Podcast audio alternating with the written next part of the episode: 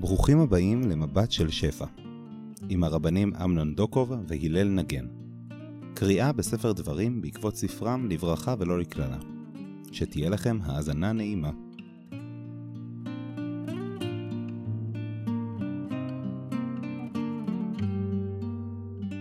שלום הרב הלל. שלום הרב אמנון, חג שמח. חג שמח, אנחנו הפעם לקראת סוכות, בהסכת אחרון לסבב הזה שלנו. עברנו על כל פרשיות uh, ספר דברים, או כמעט כולן, ובספר דברים מסתיים בחג. ואת פרשת וזאת הברכה אנחנו קוראים בתוך החג, אבל אי אפשר להתעלם מהחג, שהרי הוא עיקרו של עניין. אה, נדמה שאין חג יותר מאשר סוכות, שאפשר לקרוא לו החג של הטיפול בשפע. כן, חג סוכות הוא באמת החג האחרון בחגי התורה, חג שחותם את השנה. הוא, חג, הוא החג השלם ביותר, הוא החג של האסיף, הוא הרגע שבו אנחנו באמת עם uh, כל השפע המלא אצלנו בבית, מלאים כל טוב, הוא החג של השמחה השלמה, ושמחת בחגיך והיית אך שמח. וגם צריך לומר, הוא החג הכי ארוך, חג של שמונה ימים של שמחה ארוכה ושלמה ומלאה, על כל הטוב שיש לנו, רגע לפני שאנחנו נכנסים לחורף הארוך, שבו קצת uh, יותר... צריך להיכנס למכינה. ככה אנחנו קוראים לו בתפילה זמן שמחתנו, והוא בעצם, בעצם מאתגר אותנו באומנות השמחה המכוונת. ואולי לשמוח בסוכות כהלכה, זה ליצור את תנועת השמחה האלוקית, המקודשת, שיכולה להאיר את כל החורף שיבוא אחר כך. You know, ממה שמחים, איך שמחים, כן. Uh, מצווה באמת מרכזית שעל שמה, שמה, שמה החג קרוי, זה חג הסוכות, והיא היבט מאוד משמעותי. זאת אומרת, צריך להתחיל ככה, חג הסוכות הוא חג האסיף. זה המובן הראשוני שבו הוא מש... חג השפע, כי הוא בעצם אוסף את כל התהליכים, ואנחנו עומדים עכשיו מול הגורן המלאה בכל טוב, ורוצים לשמוח בדבר הזה. והנה, אל הזמן הזה, יש uh, uh, בקשה של התורה, מצווה של התורה, לצאת אל הסוכה בחוץ, וזה מעורר הרבה התבוננות. מה, מה זה הבית הזה? הבית הזה, שצד אחד הוא היותו בית ארעי, ככה הגדיר אותו רבא בתחילת מסכת סוכה. הוא הסתמך על המילים שבעת ימים. זה בית זמני. במובן הזה, יש בו איזשהו סוג של טלטלה. לצאת ממרחבי הביטחון ותחושת העוצמה ולחיות באיזשהו מקום ש... יותר מט לנפול, עם גג שלא מגן ממש בפני הגשם, שיכול להיות יותר פתוח אל השמיים, במובן של אולי של חוסר הביטחון, ככה הרשב"ם מציג את הדבר הזה. כאילו, אתה, זה טעמו של דבר, ככה הוא אומר בויקרא כ"ג מ"ג, חג הסוכות תעשה לך אה, בעבור כי את, בתיכם מלאים כל טוב, דגן ותירוש ויצהר למען תזכרו כי בסוכות ישבתי ישראל במדבר 40 שנה, בלא ישובו ולא נחלה, ומתוך כך תיתנו הודעה למי שנתן לכם נחלה, ובתיכם מלאים כל טוב, ואל תאמרו בלבבכם, כוחי ועוצם ידי עשה לי את החיל הזה. אז הנה היבט אחד של הסוכות, היבט הניעור והטלטלה, ואנחנו רואים אותו, ראינו אותו לאורך כל הדרך. אתה מרגיש תחושת ביטחון עודף, ואנחנו רוצים קצת אה, לשקשק כדי uh, לייצר פחות ביטחון וקצת להיזכר ב... בארעיות. אפילו שחשוב להדגיש שזה ניעור אה, מאוד עדין. זה לא שאנחנו צריכים לסבול בחג הזה, הוא עדיין חג מאוד מאוד שמח. גם הרשב"ם שציטט הרב אמנון מתאר את הסוכה כלא זמן של סבל, אלא זמן שאמור דווקא להזכיר לנו איפה היינו ולגרום לנו לשמוח עוד יותר, או לגרום לנו להודות עוד יותר. אני חושב בהקשר הזה, הרב אמנון, יש משהו מעניין בחג סוכות, שבתיאורי חג סוכות, באזכורים הבודדים שבהם הוא מופיע בספר שמות, הוא עוד נקרא חג האסיף. כי זה רגע אחרי מעמד הר סיני, עם ישראל עוד במדבר, ואז אומרים לו, תראה, יום אחד תגיע לארץ ישראל, ויש שם חג האסיף, יהיה לך תבואה, ואתה תחגוג את התבואה ואת כל השפע שלך. ואז, כשאנחנו מגיעים לספר ויקרא, שזה כבר פרשיות מתקדמות יותר, שמתחילות לפרט את החגים, אז אומרים לנו, אז בחג הזה, בעצם אנחנו לא קוראים לו חג האסיף, אנחנו קוראים לו חג הסוכות, והוא זכר לסוכות שישבו במדבר. יש כאן איזה מין משחק נורא מעניין בחג הזה, שהוא נע על הציר של בין מדבר לבין ארץ ישראל. כשאנחנו נמצאים במדבר, אז מספרים לנו שיהיה איזה חג של ארץ ישראל, כשאנחנו נמצאים בארץ ישראל, אז אומרים לנו, אה, תזכרו שהיה פעם מדבר, ובאמת זה שתי כוחות שהם כוחות אה, שתמיד הולכים ביחד ומשלימים, ובעצם גורמים לנו להיות בשפע ולהרגיש כמה זה מיוחד, כמה זה לא מובן מאליו. כן, אז אני אגיד בהקשר הזה, התחלת להגיד, אבל המצווה היא לא רק טלטלה, אדרבה. לא רק שהיא לא רק טלטלה, הארעיות הזאת היא באמת יכולה להיות דבר משמח.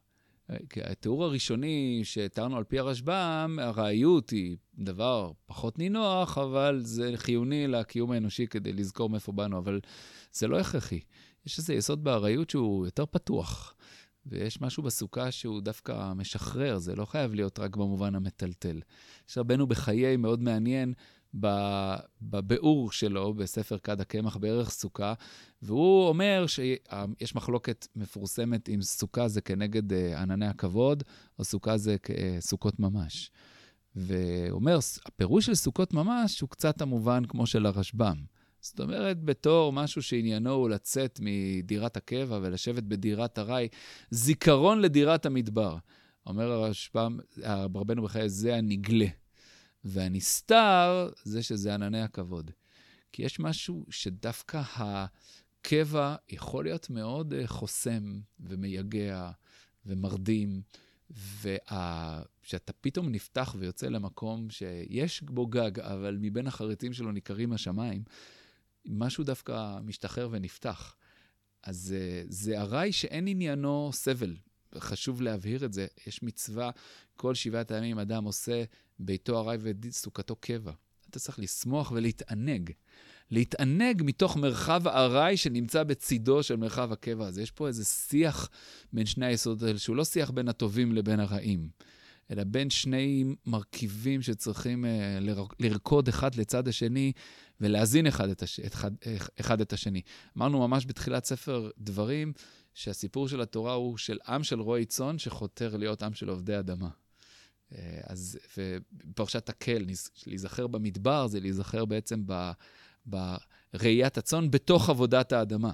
וזה שני יסודות שההשלמה ביניהם היא חשובה בסופו של דבר. זאת אומרת, אני כן מבקש את ברכת החיים שיש בלהיות מושרש, אבל לא לאבד בתוכה את המימד הנודד, הארעי, המתחדש, המשתנה, שהוא ברכת חיים, הוא לא, הוא לא רק טלטלה.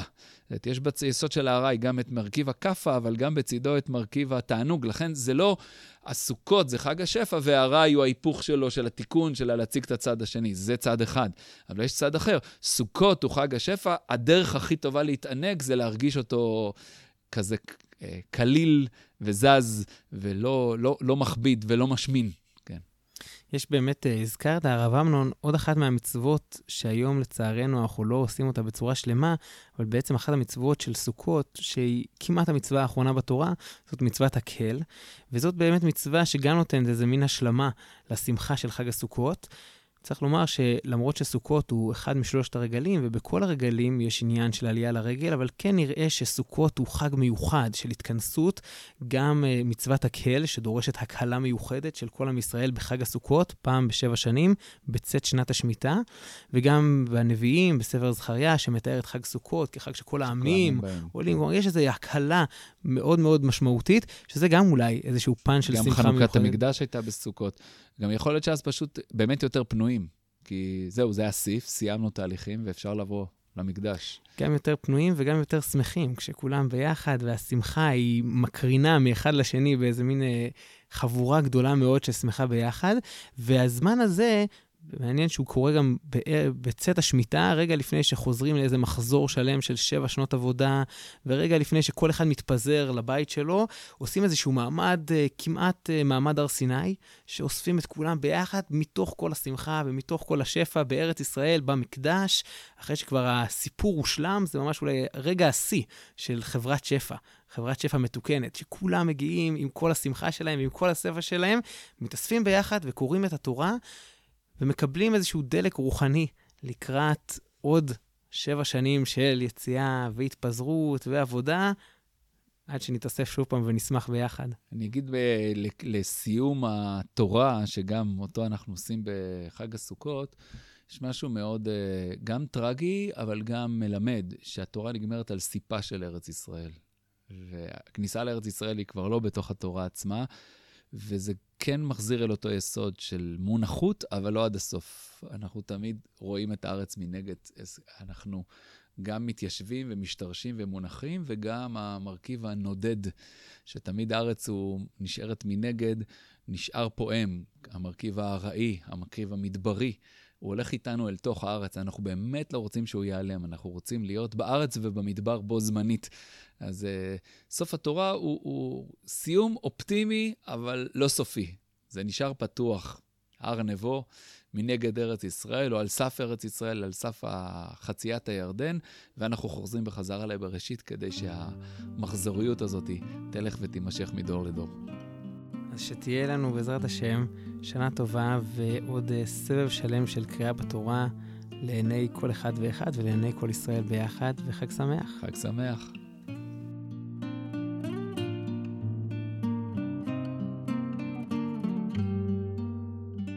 תודה שהאזנתם למבט של שפע.